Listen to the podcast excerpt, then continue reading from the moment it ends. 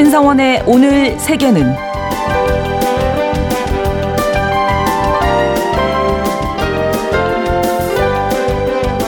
안녕하십니까. 아나운서 신성원입니다. 2024년 갑진년 새해 첫날 새로운 프로그램으로 인사드리겠습니다. 앞으로 월요일부터 금요일까지 매일 오전 11시 5분 신성원의 오늘 세계는 이 프로그램을 통해서 국제사회의 다양한 소식들 전해드리겠습니다. 지금 이 시간에도 전 세계적으로 벌어지고 있는 다양한 일들은 우리나라는 물론이고요. 우리 일상에도 크고 작은 영향을 미치게 되죠. 벌써 2년 가까이 이어지고 있는 러시아 우크라이나 전쟁을 비롯해서 작년에 시작된 이스라엘 하마스 전쟁까지 이 두 개의 전쟁은 그 대표적인 사례라고 할 수 있을 텐데요. 특히 올해는 대만을 비롯해서 미국까지 50곳이 넘는 국가에서 선거를 앞두고 있어서 그 어느 때보다 국제적인 사안에 대한 감각을 기르는 것이 필요합니다. 저희도 이런 요구에 맞춰서 국제사회 소식 빠르고 알기 쉽게 전할 수 있도록 노력하겠습니다.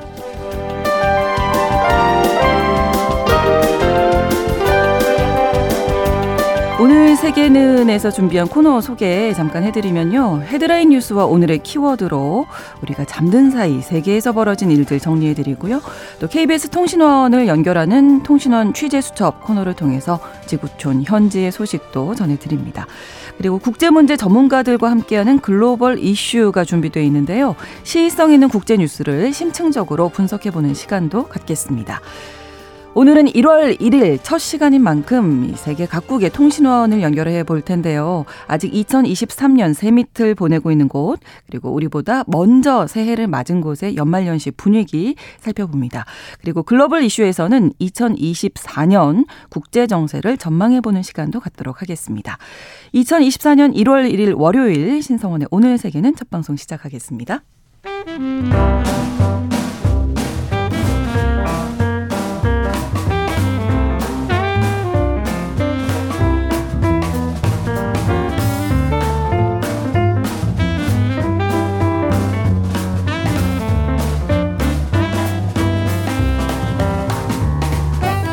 신성원의 오늘 세계는 청취자 여러분과 함께 소통하며 만들어갑니다. 실시간으로 유튜브로 보실 수 있고요. 여러분의 의견도 기다립니다. 짧은 문자 50원, 긴 문자 100원이 드는 샵 9730. 라디오와 콩 앱으로 많은 의견 보내주십시오.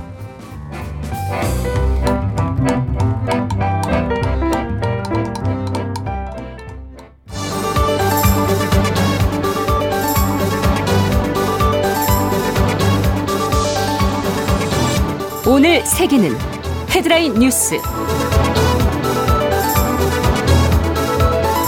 KBS 일라디오 신성원의 오늘 세계는 오늘의 헤드라인 뉴스로 시작하겠습니다.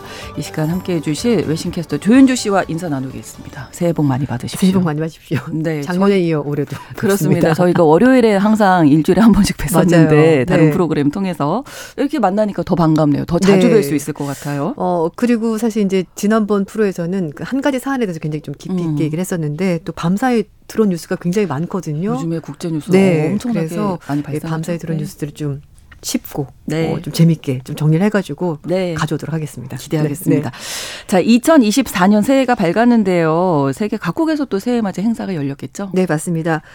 2024년 새해 태양이 가장 먼저 떠오른 곳이 뉴질랜드와 호주인데요. 그렇죠. 네. 레이저 조명 애니메이션 쇼 포함해서 불꽃놀이가 있었습니다.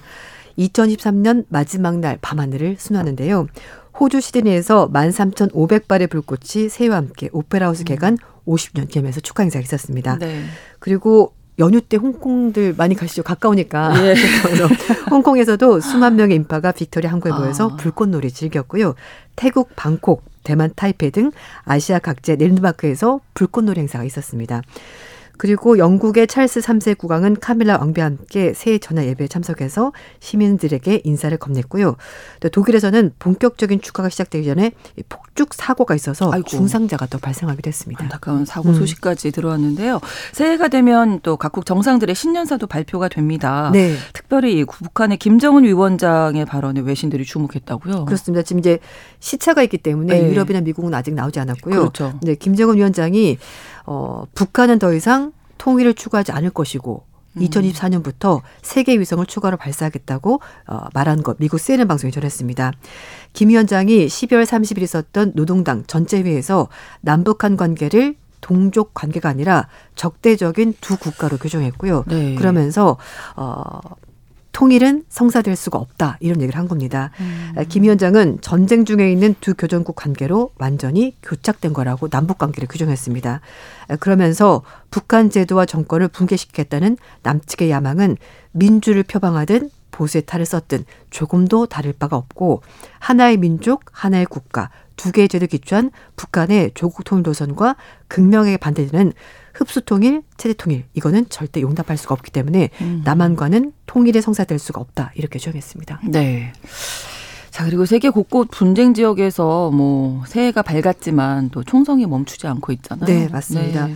어, 12월 29일부터 30일까지 우크라이나 러시아에서 개전 이후 최대 규모의 공습이 있었습니다. 아, 네. 각각 100명이 넘는 사상자가 발생했는데요. 이 과정에서 러시아의 미사일이 폴란드 영공을 침범해서 폴란드와 나토에서 비상이 걸리기도 했습니다. 우크라이나 내부부는 30일 오후 러시아가 29일 새벽부터 우크라이나 전역에 대해서 미사일과 드론을 동원해서 대규모 폭격을 가해서 지금까지 민간인 30명 사망했고 160명이 음. 다쳤다고 밝혔습니다. 네. 이런 가운데 러시아 일부 미사일이 나토 회원국인 폴란드 국경을 침범해서 폴란드 군의 비상 경계 태세가 발령됐는데요. 에, 러시아 모스크바에서는 전통적으로 붉은 광장에서 불꽃놀이와 콘서트가 있었는데 이게 또 2년 연속 취소가 됐습니다. 아무래도 전쟁 그렇겠죠. 때문이고요. 네. 그리고 우크라이나와 맞닿아 있는 러시아 서부 벨고로드가 포격을 받아서 어, 이 지역에서도 역시 신년 행사가 다 취소가 됐습니다. 하지만 전쟁 중에도 불구하고 우크라이나에서는요 새 평화 승리를 소망했습니다. 현지 매체인 키우 포스트는 신년 인사를 통해서 2024년이 우크라이나 승리를 그리고 세계 평화를 가져오기를 희망한다고 밝혔습니다. 한편 어, 12월 31일 가자 지구에서 이스라엘 공습으로 35명이 숨졌는데요. 네. 지금 피란민들은 더 이상 대피할 곳도 없고 어, 도망갈 곳도 없는데 거기서 물과 음식, 지낼 곳을 찾아서 지금 헤매고 있다고 합니다. 작년 10월에 시작된 하마스의 공격으로 이번 전쟁이 시작이 됐고요. 지금까지 2만 1,800명이 사망했습니다. 네. 전쟁으로 인한 희생이 올해는 좀 없었으면 네. 하는 소망도 음. 가져보고요. 어, 또 한 가지가 이 후티 반군이 홍해를 향해하던 국제상선을 또다시 공격했네요. 네, 이것 역시 이제 이스라엘과 하마스 간의 전쟁과 관련된 사안인데요. 그렇죠. 네. 미국 중부사령부는 현재 시각으로 12월 31일 오전에 홍해를 지나던 컨테이너선 머스크 항저우를 후티 반군이 공격했다라고 밝혔습니다. 후티 반군은 그 전날 밤에 홍해 남부를 항해하던 머스크 항저우에 미사일 공격을 가했고요. 네. 선박 측에서 미군에 긴급 구조 요청을 보냈고 미군이 구축함을 보내서 어, 탄도미사일 두 발을 발사해서 격출했습니다. 그런데 음. 그 다음날 아침 6시 30분에 다시 후티 반군이 소형 고속단정 내척을 투입해서 머스크 항저우를 20m까지 접근했고요. 네. 소형 화기로 선박을 위협하고 승선을 시도했습니다. 미군이 아이젠하워 공군 모함에 있던 헬기를 출격시켜서 후티 반군을 격퇴시켰고요. 어, AFP 통신에서는 후티 반군이 장악한 예멘 호데이다 항구 소식통을 인용해서 교전 때문에 반군 대원 최소 10명이 사망했고 2명이 다쳤다고 전했습니다. 일단 미군 측은 음. 피해가 없다고 하는데요. 네. 덴마크 해운사인 머스크는요 상황 평가를 위해서 앞으로 48시간 동안 홍해 항로 운영은 전면 중단하기로 결정했습니다. 음. 후티 반군이 이스라엘과 전쟁하고 있는 팔레스타인 무장 정파 하마스에 지지를 선언했고요. 그러면서 지난달부터 이스라엘과 관련된 민간 선박을 공격을 하고 있는데 어, 미국이 그래서 지난달에 홍해 안보 초점을 맞춰서 연합해군 번영의 수호자 작전을 창설했는데요. 그럼에도 불구하고 후티 반군이 선박 공격을 계속해서 하고 있습니다. 네, 지금 좀 계속 지켜봐야 되겠고요. 네. 그런가 하면 푸틴 러시아 대통령이 시진핑 중국 국가주석과 새해 축전을 교환했네요. 네, 뭐 사실 작년부터 굉장히 밀착 행보를 보이고 음. 있는데 푸틴 대통령과 시진핑 주석이 새해 축전을 교환하면서 협력 강화를 강조했다고 중국 신화통신이 전했습니다. 시 주석이 31일 축전에서 2023년은 100년 만에 격변을 맞이한 어, 그런 해였고 국제 정세에서 중국과 러시아 관계가 건강하고 안정적으로 잘 발전했다면서 어, 정확한 방향으로 점진적으로 나아가고 있다고 평가했습니다. 네. 그리고 공동의 지도 아래 양국의 정치적 상호 신뢰는 더 깊어졌고 전략적 협조는 더 긴밀해졌다고 평가했습니다. 푸틴 대통령은 축전에서 양국의 공동 노력으로 각 영역에서 성과가 더 풍부했던 협력이 더 큰 성과를 거둘 것이라고 믿는다라고. 밝혔고요. 유엔과 주요 20개국 그리고 상위 협력기구 브릭스 메커니즘 틀 안에서 양국의 협력도 새로운 진전을 얻게 될 것이라고 강조했습니다. 네. 현존하는 세계 최장 군주죠. 덴마크 여왕이 퇴위를 선언했네요. 네, 좀 네. 갑작스러운 네. 발표였는데요. 오, 네. 영국의 BBC는 덴마크의 마그레테 2세 여왕이 지난달 31일 밤에 TV로 생중계된 신년사에서 재위 52주년 되는 14일 날 왕위에서 물러나겠다고 전격 발표했다고 전했습니다. 네. 여왕이 작년 초에 등 수술을 받고 나서 회복이 잘 됐는데요. 하지만 여왕이 아, 이 수술을 계기로 해서 미래에 대해서 생각한 계획이 됐고 그래서 왕위를 큰아들인 프레드릭 왕세자에게 넘기겠다라고 전격 발표했습니다. 네. 마그레타 2세 여왕은 신년사에서 이스라엘과 우크라이나 전쟁, 기후변화, 인공지능 이런 일을 하다 갑작스럽게 퇴위를 하겠다라고 밝혔는데요. 그동안에는 사망할 때까지 왕위에 머물겠다라고 어. 공언을 했었습니다. 네. 올해 나이가 82세. 적지 않은 나이긴 한데요.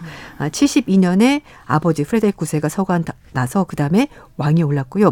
오는 14일이 즉위 52주년 되는 날입니다. 음, 굉장히 국민들로부터 사랑을 많이 받는 그런 여왕인데요.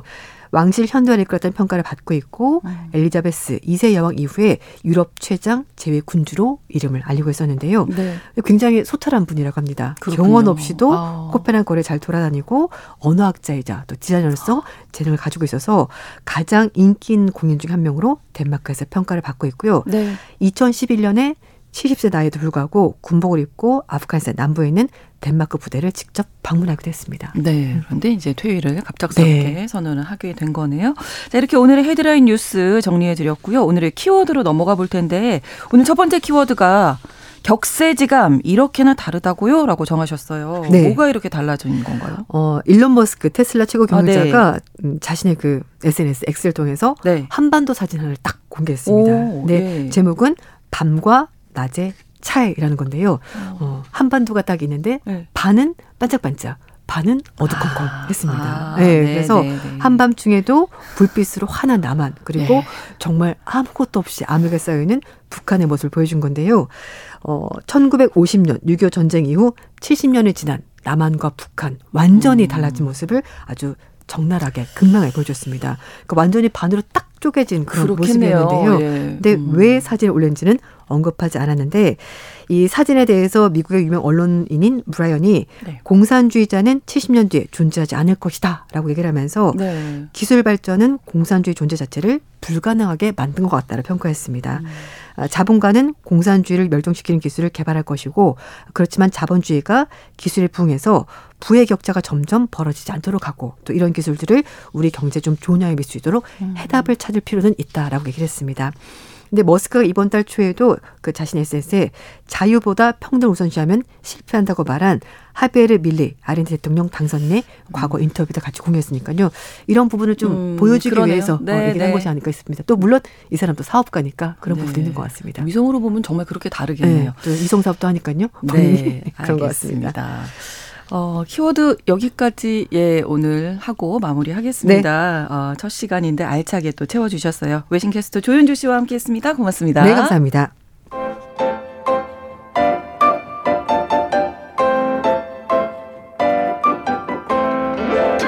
통신원 취재 수첩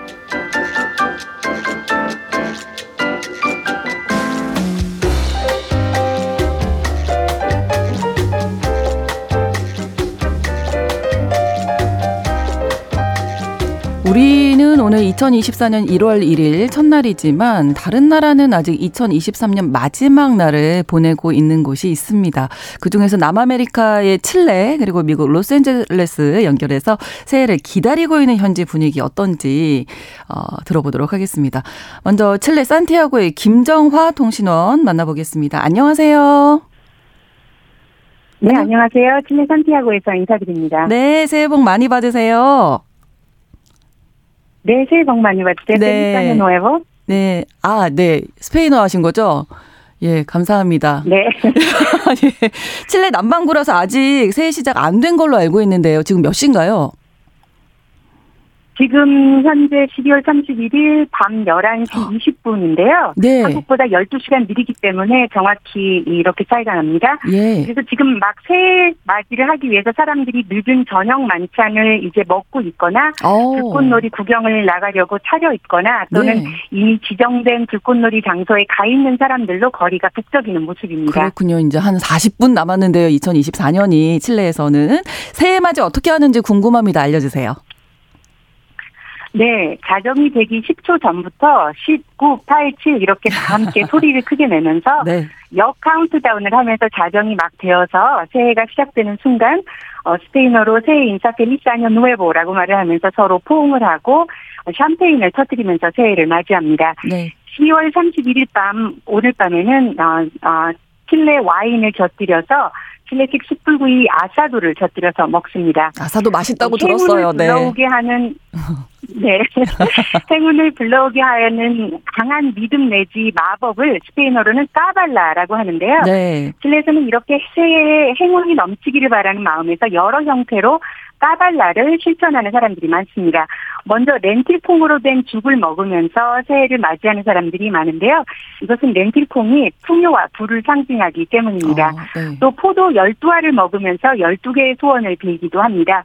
어, 마트에서 포도가 빨리 품절이 되기 때문에 서둘러서 어, 미리 준비하는 분위기입니다. 네. 또 새해가 막 시작되는 시간에는 음, 긴 진가방을 들고 계단을 오르락 내리락 하기도 하고 바퀴 달린 진가방을 끌면서 동네를 한 바퀴 돌기도 합니다. 네. 이렇게 하면 한 해 동안에 여러 나라를 여행할 수 있다는 오. 믿음 때문입니다. 네. 또한 노란 속옷을 입으면 행운과 경제적인 풍요를 가져온다는 믿음 때문에 네. 노란색 속옷을 입고 어, 새해를 맞이하는 사람들이 많은데요. 특히 이것은 어, 장년층과 노년층 사이에서 음. 이 현상이 더 두드러지는 것 같습니다. 네. 그 이외에도 뭐 빨간색 속옷은 사랑을 찾게 해주고 검은색은 권력을 또 파란색은 천국을 음. 의미하는 등 색깔에 대한 여러 가지 해석을 다양하게 하면서 네. 어, 속옷 색깔 토론이 해마다 벌어지기도 합니다. 네. 또한 막 새해가 시작되는 시간에 신발 안에 지폐를 넣어 놓으면 그 지폐가 한 해 동안에 몇 배로 늘어난다는 믿음 때문에 이 의식을 또 실천하는 사람들도 음. 있습니다. 올해 꼭 결혼을 하고 싶은 사람들이 있다면 샴페인잔 안에 금반지를 넣어두고 그 기운을 받아서 샴페인을 마시기도 합니다. 이런 여러 형태의 까발라는 어, 모두 밝고 풍요로운 세계를 맞이하고 싶은 칠레인들의 마음을 표현하는 음. 것으로 해석할 수 있겠습니다. 네, 소의 소망을 기원하는 다양하고 재미있는 모습 소개해 주셨는데 특히 칠레에서 불꽃놀이를 아주 큰 규모로 하는 곳이 있다고요. 분위기 어떨지 궁금하네요.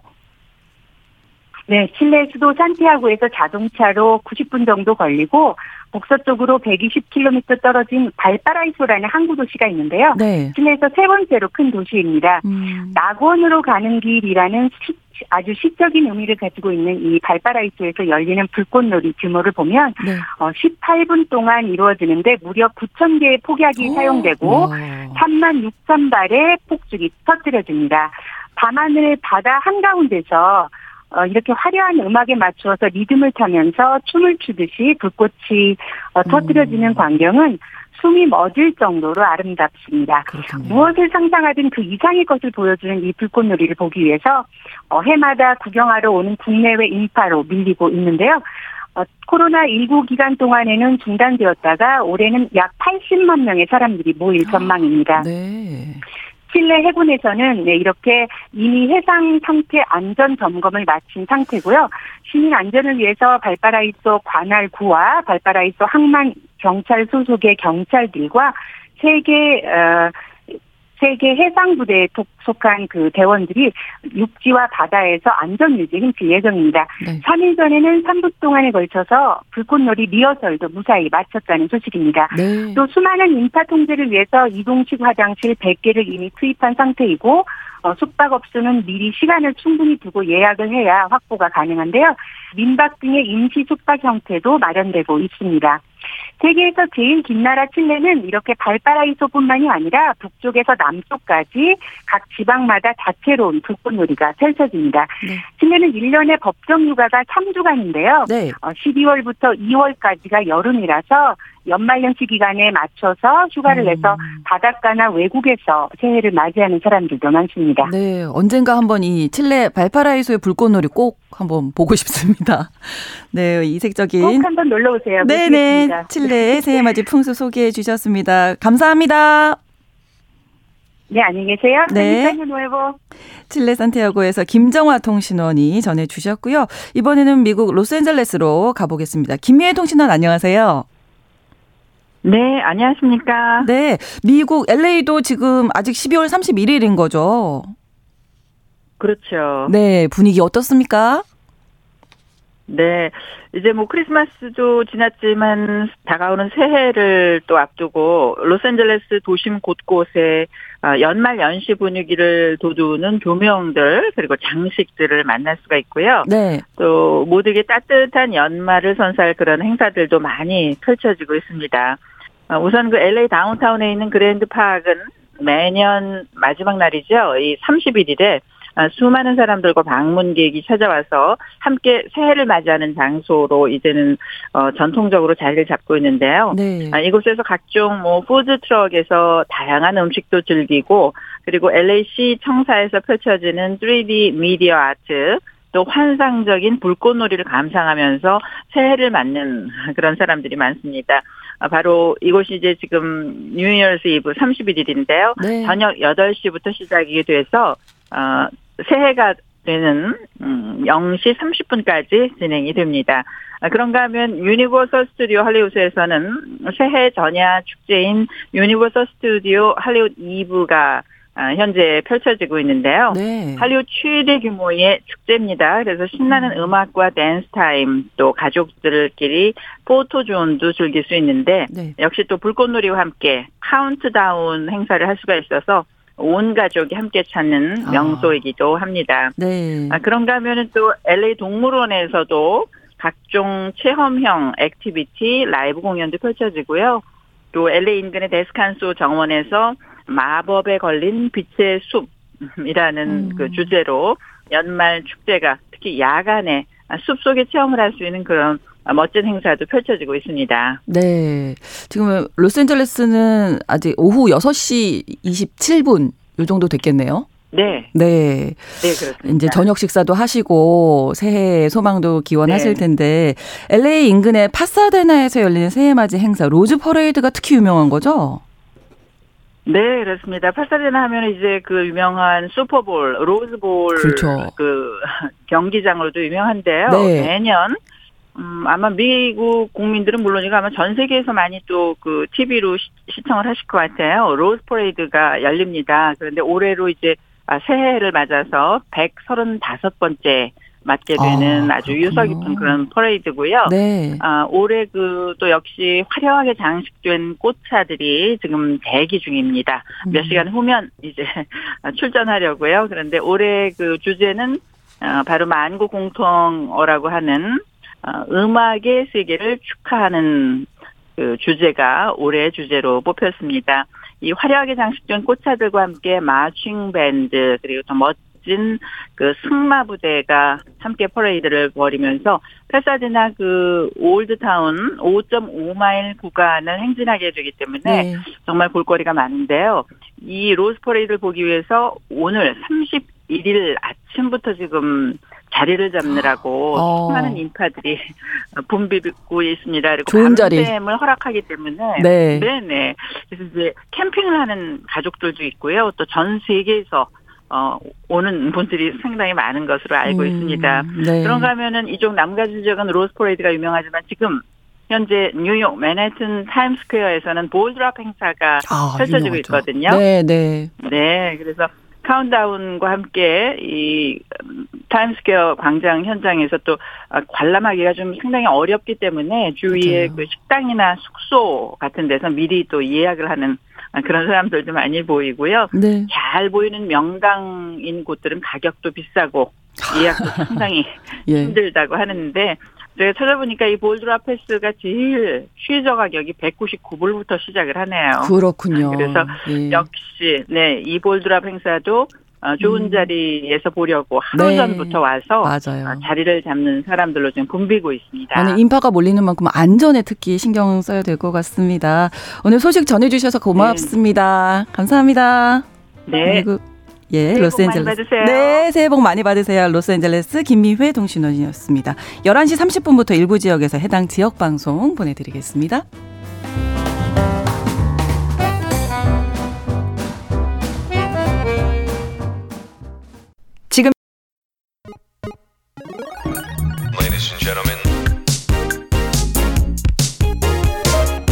국제사회의 다양한 뉴스를 한눈에 KBS 1라디오 신성원의 오늘 세계는 세계를 바로 보는 최소한의 투자입니다.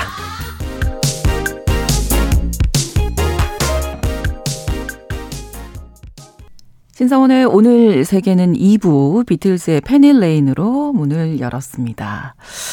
어, 앞서서 세계각국의 새해 맞이 풍경 칠레 로스앤젤레스 통신원 연결해서 어, 들어봤는데요. 어, 정말 새해 건강하고 새해 소망을 가득 담은 그런 모습들 잘 알 수가 있었습니다. 앞서서 어, 저희가 그 조옥형님께서 지금 또 남겨주셨는데요. 첫 방송 방문이네요. 2024년 갑진년 청룡의 해에 제작진 여러분 새해 복 많이 받으세요. 이렇게 남겨주셨습니다. 그리고 0040번으로 새록새록 KBS 신성원 아나운서님 새해 복 많이 받으세요. 남겨주셨는데요. 청취자 여러분들도 새해 복 많이 받으시고 건강하시고 저희 오늘 세계는 오늘부터 쭉 시작하니까 많이 또 청취해 주시기 바랍니다. 자, 이번에는 어, 우리보다 4시간 앞서 앞서서 새해를 이미 맞았죠. 뉴질랜드 오클랜드의 김훈대 통신원 연결해서 그쪽 소식 알아보겠습니다. 안녕하세요. 네, 안녕하세요. 네, 새해 복 많이, 받으세요. 많이 받으세요. 네, 정말 오랜만에 이렇게 방송으로 만나 뵙게 돼서 너무 반갑습니다. 반갑습니다. 네, 그 지금 뉴질랜드는 시간이 어떻게 되나요?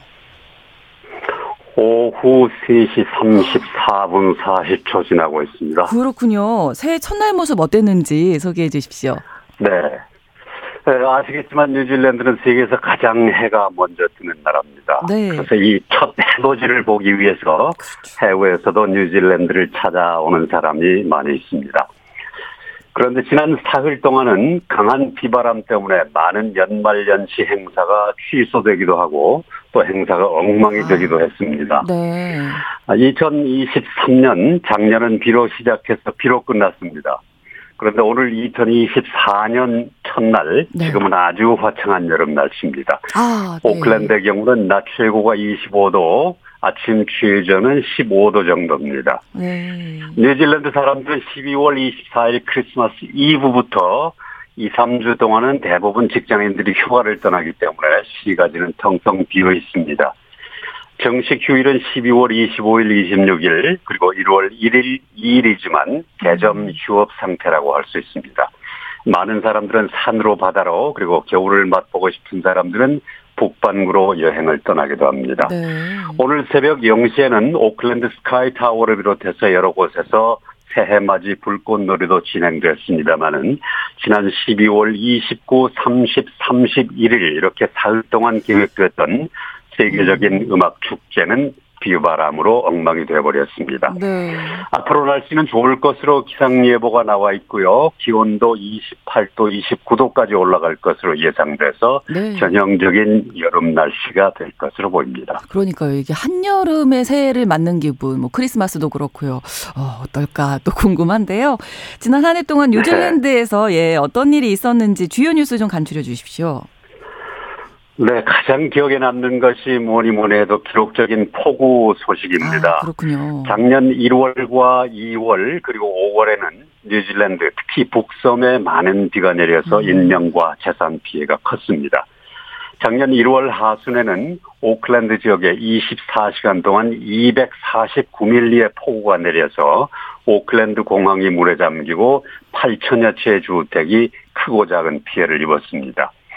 2월에는 사이클론 가브리엘이 북섬을 강타해서 국가 비상사태가 선포되기도 했고요. 네. 오클랜드 지역에서만 10억 달러 이상의 복구비가 투입됐습니다. 젊은 여성 총리 제신다 아던이 갑자기 사임하고 노동당의 크리스 힙킨스가 총리를 이어받았지만 10월 총선에서 실패하고 지금은 중도 우파의 국민당이 액트당과 뉴질랜드 퍼스트당과 함께 연립 정부를 구성했습니다. 네. 새 정부도 경제 문제라든가 보건 문제, 교육 문제, 기후 변화 그리고 늘어나는 청소년 범죄 등 풀어나가야 할 문제들이 산적해 있습니다. 네. 또 새 정부에서 한국 출신 멜리사 리 의원이 경제개발부, 소수민족부, 미디어통신부 장관에 임명되기도 했습니다. 이 밖에 뉴질랜드 시민권자가 4년 이상 호주에 살았을 경우 호주 시민권을 신청할 수 있게 됐다는 소식, 그리고 작년에 순수 이민 입국자 수가 사상 최대를 기록했다는 소식, 관광업계는 코로나로 극심한 어려움을 겪었었는데 지금은 코로나 이전에 90% 수준으로 회복됐다고 하는 소식 등이 주요 뉴스라고 할 수 있습니다. 네.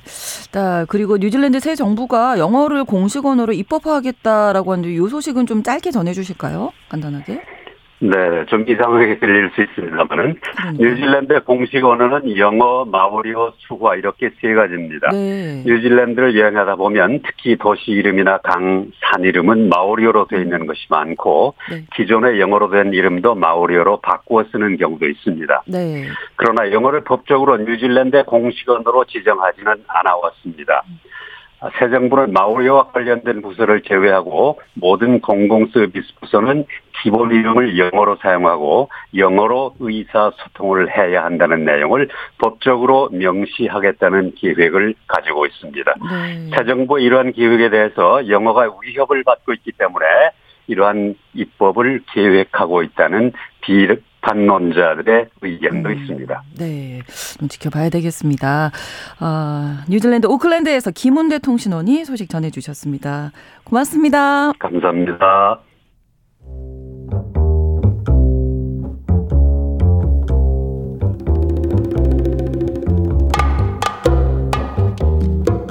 세계를 알면 우리가 보입니다.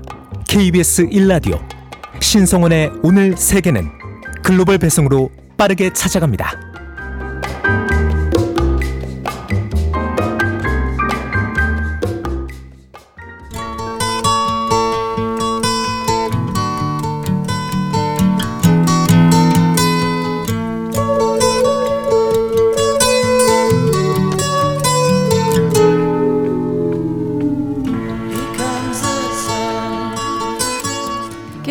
라디오 신성원의 오늘 세계든 글로벌 이슈 코너로 이어가겠습니다.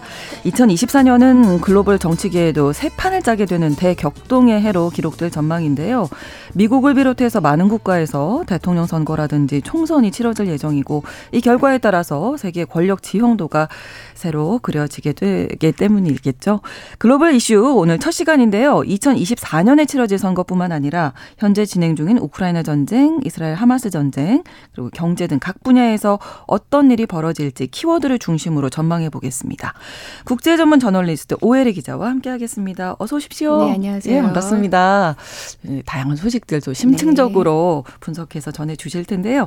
자, 오늘 첫 번째 키워드가 이제 선거 올림픽이라고 하셨어요. 올해 정말 선거가 많더라고요. 예. 앞서 50여 개국이라고 말씀하셨잖아요. 네. 근데 전국 단위 선거만 한 4, 50개가 되고요. 그다음에 이제 주정부라든지 지방 선거까지 다 합치면은 70여 개 국이 넘는다고 합니다. 네. 제가 정말 오랫동안 외신을 봐왔는데 뭐 해마다 많은 선거가 열리긴 하지만 이번처럼 이렇게 많은 선거가 어. 큰 선거가 많은 해는 정말 이례적인 것 같아요. 그렇군요. 또 인구로 봐도 뭐 세계 10위권 국가들 중에서 뭐 한 8개국 음. 정도에서 선거가 치러지게 되는데 네. 단순히 선거가 많다는 점뿐만 아니라 굉장히 정치적으로 의미를 갖고 있는 주목해봐야 할 선거가 음. 한 해에 집중적으로 몰려 있다는 게 이례적이고 또 네. 관심사라고 보여집니다.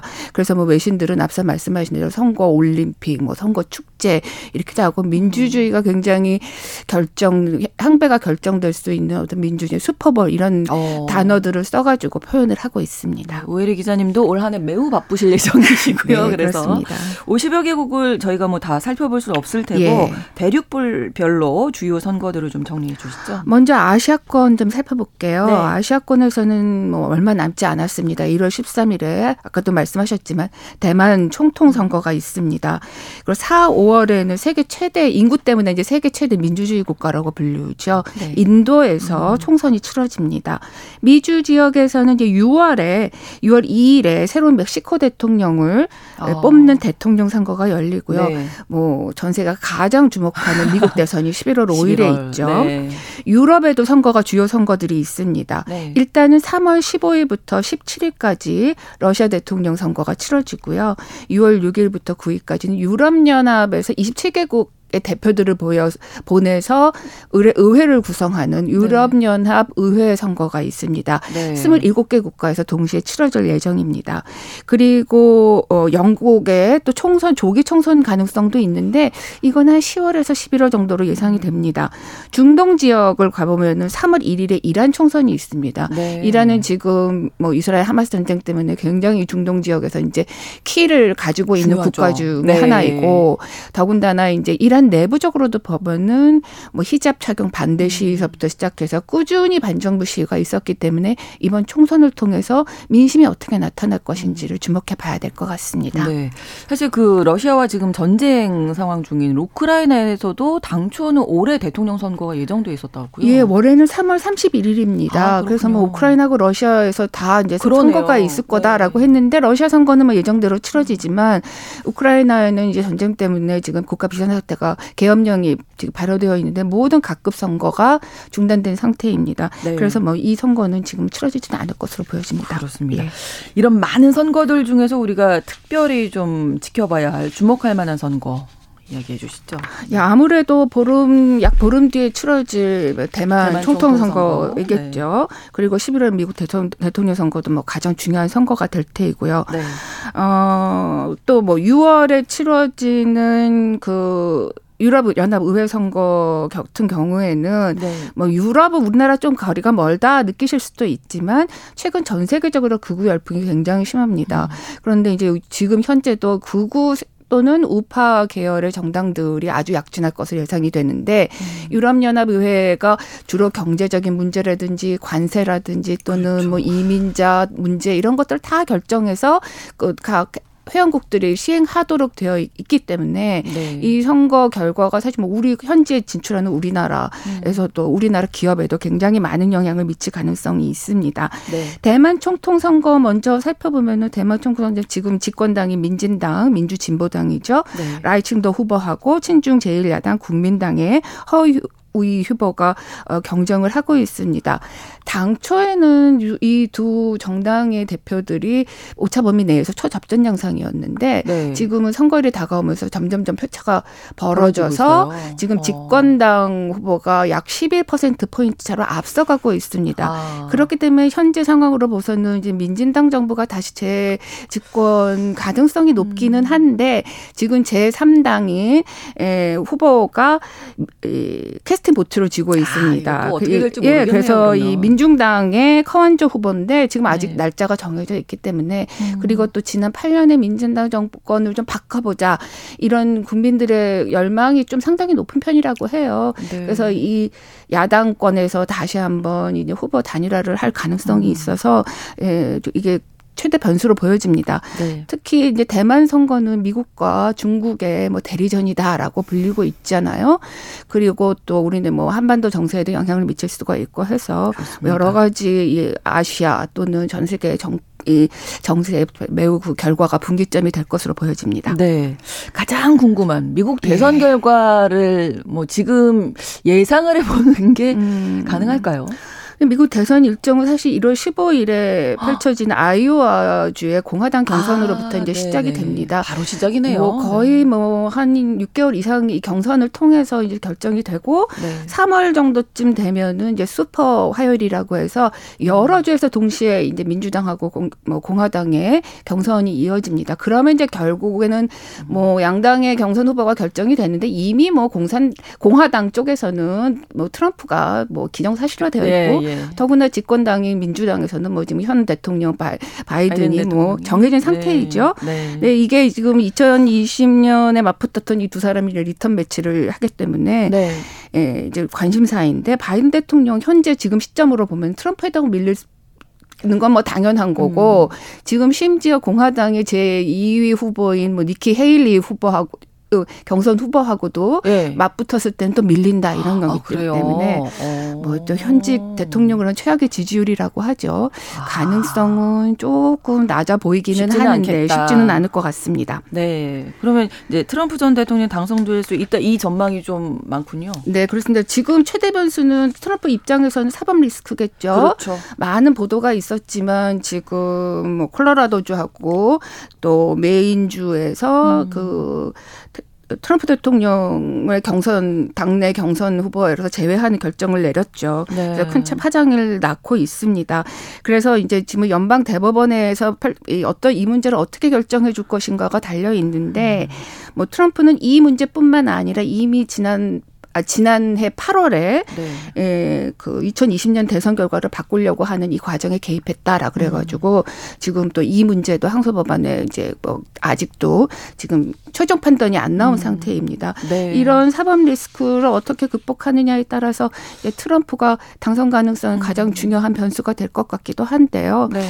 뭐 지금으로서는 결과를 좀 알기가 좀 예측해 보기가 쉽지가 음. 않고요. 네. 연방 대법원까지 지금 가 있는 상황에서 연방 대법원 사실 좀 보수 성향이 큽니다. 아. 6대 3으로 보수 성향의 법관이 있고 그 중에 3명은 트럼프 대통령 전 대통령이 자신의 임기 때 직접 임명한 사람이기 때문에 트럼프 쪽으로 조금 유리한 결과가 나올 가능성도 배제할 수 없을 것 같습니다. 네, 올한 해 주요 이슈가 되지 않을까 네. 싶습니다. 자, 두 번째 키워드는 우크라이나 전쟁인데요. 오늘 2월 24일이 전쟁 발발 만 2년이 되는 날인데 네. 지금 상황은 어떻습니까? 아, 냉정하게 말해서 지금 우크라이나 쪽에서 지금 불 불리한 상황이고 네. 전쟁이 길어질수록 러시아가 계속 버티고 있기 때문에 지금 소모전 양상으로 갈 가능성이 매우 높아지고 있는데 네. 러시아가 뭐 승리할 가능성도 사실 배제할 수 없다라고 음. 하는 전망도 지금 나오고 있죠. 네. 우크라이나 내부 상황을 봐도 좀 쉽지가 않습니다. 우크라이나 내부에서 뭐 전쟁의 이제 피해도 크고 이렇게 음. 길어지면서 어 젤렌스키 대통령의 지지율이 계속 떨어지고 있고 네. 뭐 대선까지 미뤄지면서 일각에서는 젤렌스키 정부가 독재화되고 있다는 거 발언도 나온 거 보니까 전쟁의 초기 단계하고는 굉장히 분위기가 달라진 상태인데 미국 등 서방의 지원 획기적인 지원이 더 이루어진다든지 전황의 음뭐 어떤 획기적인 개선이 이루어지기 음. 전까지는 젤렌스키 대통령은 올 한 해 굉장히 힘든 한 해를 만나 맞이하겠다라고 보여집니다. 네, 참 쉽지 않겠습니다. 네. 우크라이나 입장에서는 세 번째 키워드는 역시 전쟁입니다. 이스라엘 하마스 전쟁인데요. 어떻게 전망하세요? 이 전쟁은 또 우크라이나 전쟁하고 조금 더 달라요. 다른 것 같아요. 음. 우크라이나 전쟁은 아직 그 결과가 어떻게 될지 휴전을 하기는 하겠지만 지금 그걸 어떻게 결정될지는 음. 예측하기가 좀 쉽지가 않은데 그 뒤에 이제 미국도 굉장히 버티고 그렇죠. 있고요. 네, 네. 근데 이스라엘 하마스 전쟁은 좀 다른 것 같습니다. 이미 뭐 이스라엘의 예상대로 뭐 완승으로 지금 마무리가 되고 있죠. 지금 뭐 이제 휴전 또는 이게 종전 선언으로 가게 될 때 가장 그 변수는 이 하마스를 제거한 다음에 이스라엘이 하마스 가 없는 가자 지구를 어떻게 통치할 것인가라는 이 시스템을 그렇죠. 구축하는 데 따라서 국제사회의 지원을 받느냐 안 받느냐가 결정이 될 텐데 네. 지금 미국 등 국제사회는 어 팔레스타인 자치정부 지금 네. 요르단강 서안을 지배하고 있는 음. 이 팔레스타인 자치정부가 가자 지구까지 이제 통치하는 걸 선호하고 있지만 네. 이스라엘은 자기네가 이제 전쟁을 끝내고 나서는 모든 통치권과 모든 치안권을 그렇겠죠. 갖겠다라고 해서 지금 음. 뭐 아주 강경한 입장을 치고서 요 문제가 어 마크 채 외교 채널에서 정리되면은 이제 휴전이나 종전으로 음. 가게 될 것 같습니다. 네, 뭐 확정 가능성에 대한 얘기도 있다고. 예, 확정 가능성 있죠. 좀 앞서도 말씀드렸지만 홍해 지역에서 후티 반군이 계속 네. 하고 있고 이란도 뒤에서 버티고 있군 한데 음. 저는 사실 확정 가능성은 그 뭐 그런 위기 국면까지 조성이 되긴 하겠지만 네. 쉽지는 않을 것으로 보여집니다. 네, 그러지 않기를 바라고요. 네. 네. 네. 번째 키워드가 신냉전 체제라고 하셨어요. 예, 예 신냉전 체제는 앞서 저희가 뭐, 이야기한 예, 이것들이 모든 게다 네, 네. 결정 그거에 따라서 결정이 음. 되겠죠. 음. 선거 결과에서 만약 뭐 트럼프가 다시 또 뭐 재집권하게 된다든지 뭐 이렇게 하면 이제 더 국제 상황이 조금 더 힘든 국면 국면으로 갈 텐데 뭐 우크라이나 전쟁 또 이스라엘 하마스 전쟁도 영향이 있습니다.